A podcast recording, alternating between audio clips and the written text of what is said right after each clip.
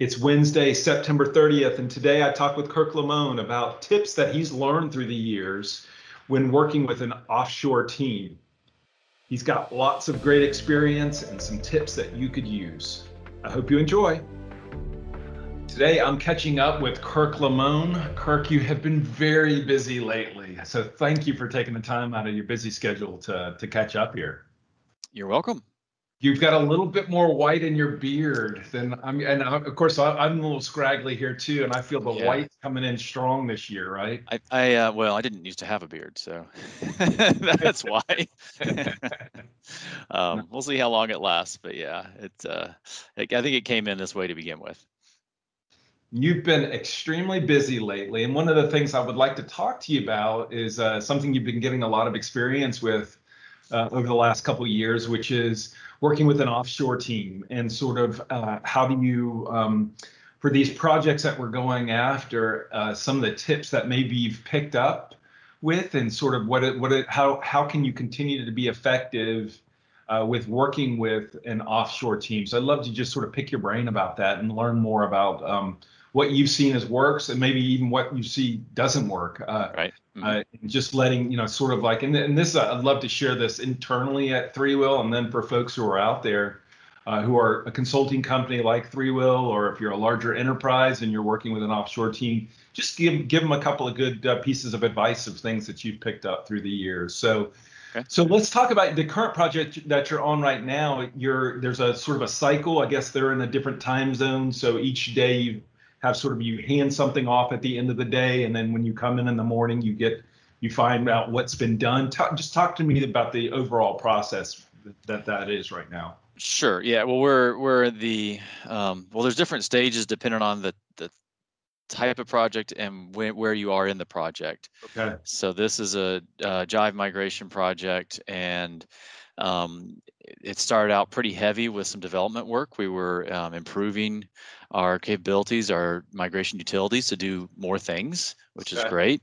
And um, and we've been doing that now for a while. We started it oh, probably in July, um, and then uh, we're starting to transition into the migration side of things, where we're starting to try and churn those out.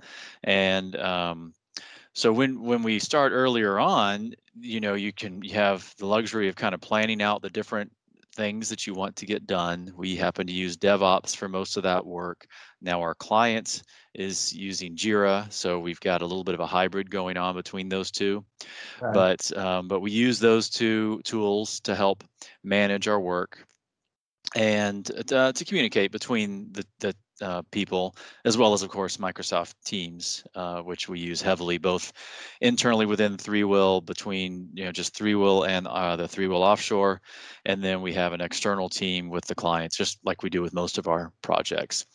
Um, but so uh, let me. I'm just going to go back from a historical standpoint. Earlier in the project, when we were kind of uh, had the luxury of saying, okay, these are the things we're trying to plan out um, a sprint at a time, and we could look ahead. And these are the effort for individuals was on the matter of you know days, not hours um, then then you it's a lot easier for someone like me as a where I'm leading the de- development team to come in and say, okay, here's what you're going to do. Um, you know, Divya, you'll do this work. Uh, Karthik, you'll do this work. And um, we, we right now we're working with an offshore team of, of four individuals and so we're asking them to you know to do that work then then i'm kind of uh, someone that can just help them along so i can plan that out a little bit in advance make yeah. sure that there's a bit of information around you know what's required to get it done so the acceptance criteria and then uh, and and but uh, the main goal is you want to make sure that you, you can't say okay i'm going to start my day out and then let's tell them what to do that day well they're nine and a half hours ahead of us and yeah. that doesn't work very well yeah. so you before the end of your day you need to make sure that you've communicated anything that they need to know when they start their day um, now they don't uh, while they are nine and a half hours ahead of us during daylight uh, savings time that uh, they don't start uh, nine and a half hours before our day. They they start later in their day. Um, but still they start around 2 a.m. our time or something. So um, too a little too early for me to get up. so it's easier when when we have things the luxury of planning things up front and we can look weeks ahead and spend a little bit of time getting things ready. And now we're transitioning more towards uh, the migration piece, and then there's some last minute things that just need to be fixed. Maybe some things we notice when we start using larger data sets uh, for our migration. This happens to be a very large migration. And so then now things are starting to change day to day. Um, okay. And uh, and I've been doing that for a couple of weeks, and that means there's always a new uh, one or two high priority things that have to be dealt with every day. Um, so that makes it a lot harder. And uh, here I'm definitely far from perfect because I find myself working every night to try and make sure they're ready in the morning. Yeah. And um, so my recommendation to others, obviously, is to carve out time before your end of your regular workday to make sure that you know you can communicate uh, what you want people to do. And sometimes that's uh, relatively quick communication, but depending on the size of the team and the number of things that are changing, uh, you know, you want to be pretty explicit in terms of what you want to get done. And that takes time. That can take uh, 30 minutes to an hour to make sure you've got things communicated the way you want to communicate them. You want to make sure, oh, okay, well, I've got this uh, uh, bug in Jira or DevOps, and it's got to have the details in it that I need, and I've got to make sure that that they're set up for success to to work that. So um, so it can take time. So uh, that's that's the main recommendation there. Now, what, uh, before the next stage is really full on migration, and that changes things again. And from and that once we get into that, we will still have bugs and remediation and things like that, but we have a run book we go by, which we set up, and uh, and they you know we make sure the team members know how to use that run book, and uh, we've worked with several before, so they do. But um, but that's another p- part of it. What's a run book, real quick, just a high level? It's it's uh, uh, in general terms, a run book is is like a recipe for a cookbook. So it just lists the steps you're going to do, and um, from a migration standpoint, it'll list all of our steps we're going to do. And we we have a we use uh, happen to use Excel for this. Uh, Azure even, even has a concept of runbooks, but but uh, in Excel we've got a tab per batch and a, and um, or is it a tab per wave? And and when we go through a bunch of steps uh, within each batch that we want to make sure get done. So for us, we're doing Jive migrations, we're we're pulling content from the source environment, which is Jive.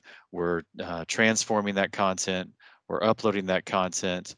Uh, there's a lot of other things we can do. We can do things like announcements and um, uh, pulling permissions, migrating permissions. So that runbook is going to have all those things. It's going to have some verification steps too. We've got uh, validate content, uh, validate people, all sorts of different steps in there. So did you move from uh, you were talking earlier where you had more of like a agile sprint schedule and then now and then you moved into a more of like day by day. Did you go like from scrum to kanban or like how did you switch over to like switch over from having sprints to sort of a day-to-day basis of yeah. whatever this problem is is what you're focused in on right now? Right. And that so yeah we did do that. So um we started out having sprint reviews with the clients uh, where we demonstrated new features.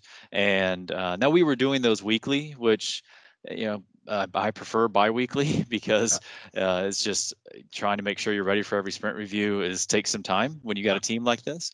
But um, but we were doing those weekly and we were demonstrating things weekly. And then we transitioned to say hey we're not at a point where we need to be spending time doing that.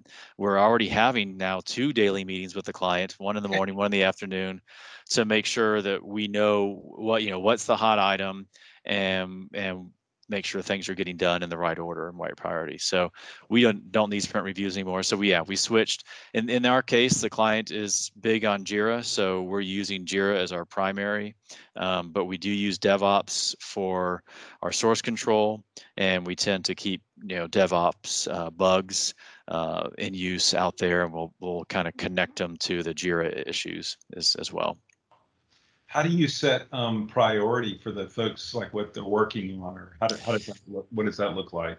Yeah and well and you know the when you're back in the kind of the um, more agile it was pretty simple. We would have priority one priority two and we mainly features are we we work on the priority ones only, and when we do a sprint planning, we're kind of uh, we're kind of just checking to see um, at during that sprint planning session what should be in scope for the sprint? And and then we we talk to the team and say okay who can take this item? Or we direct who should take that item.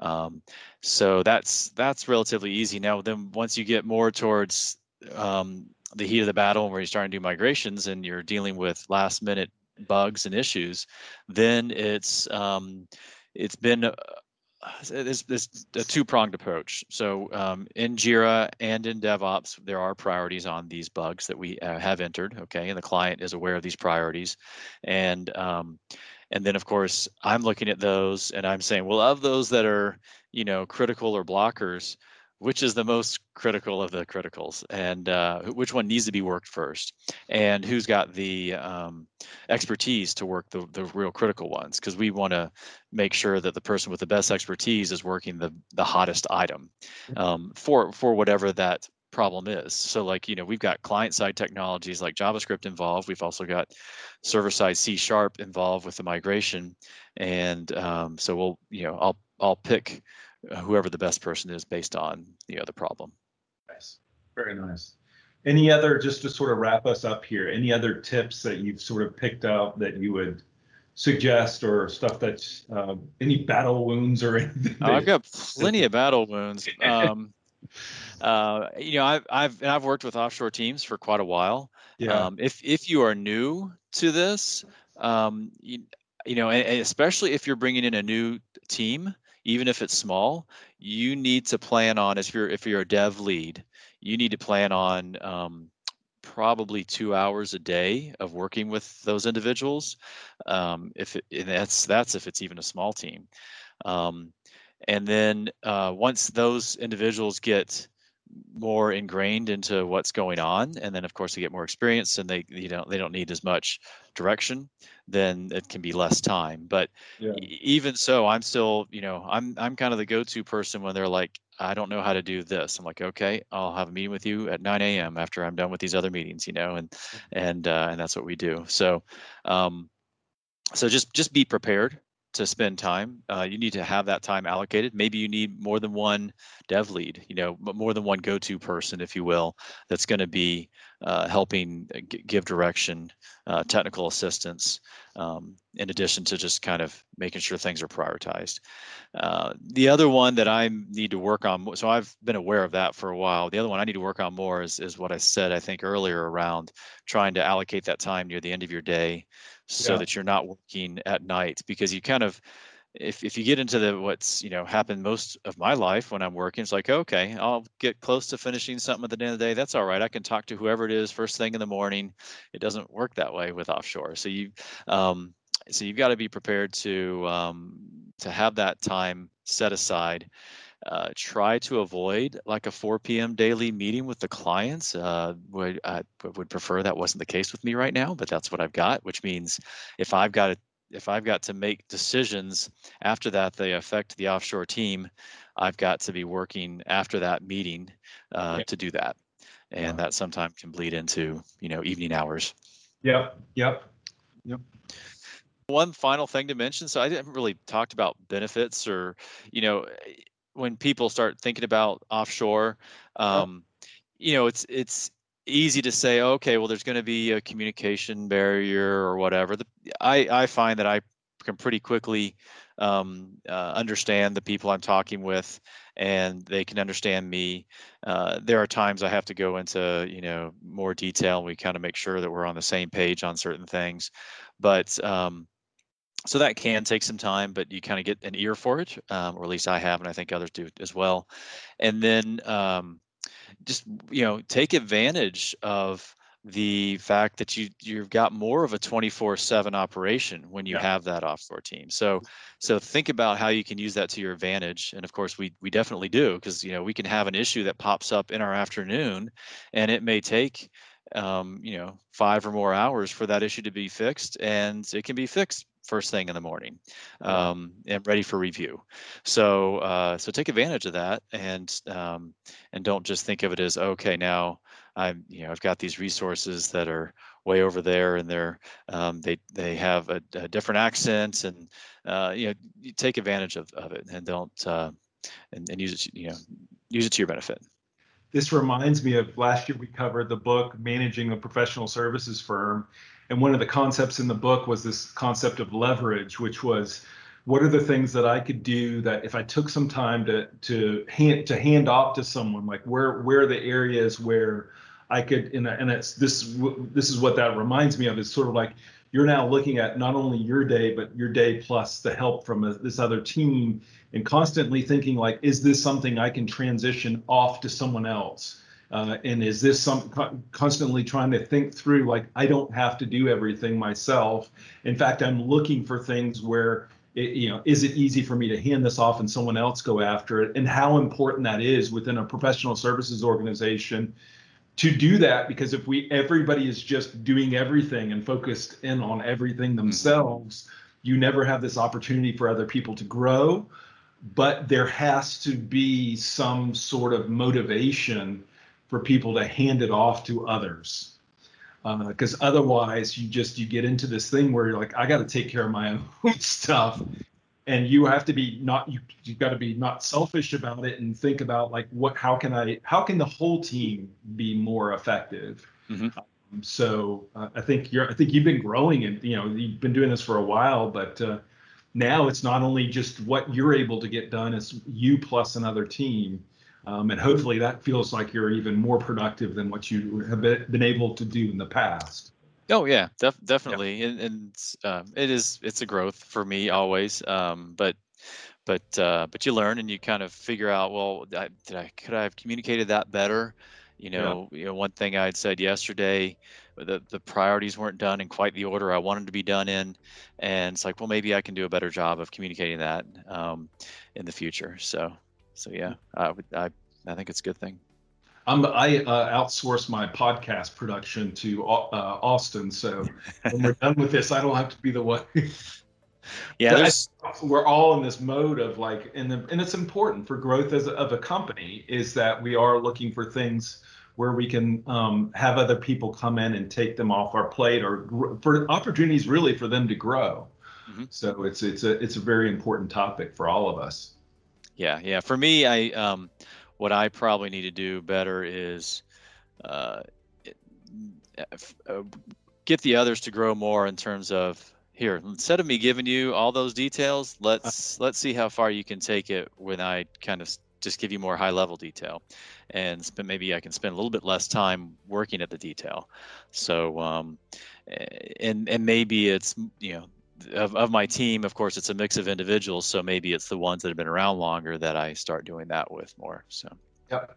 Yeah, Austin, this probably sounds familiar to you. Like how much, whether I tell you exactly what to do or whether I give you something and let you try to figure it out on your own. Uh, it's it, this is growth for everyone. So it's all good stuff. I'm just trying to pull him into this, but he won't come in. He just like, probably left the room. But Kirk, thank you so much for your time again. Appreciate sure. it.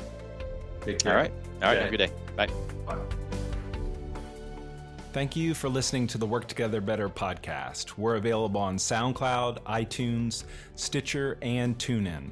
If you're looking for a partner to help you craft a modern digital workplace on the Microsoft Cloud, please come by and see us at threewill.com. That's the number three spelled out, W I L L.com. Thank you and have a great day.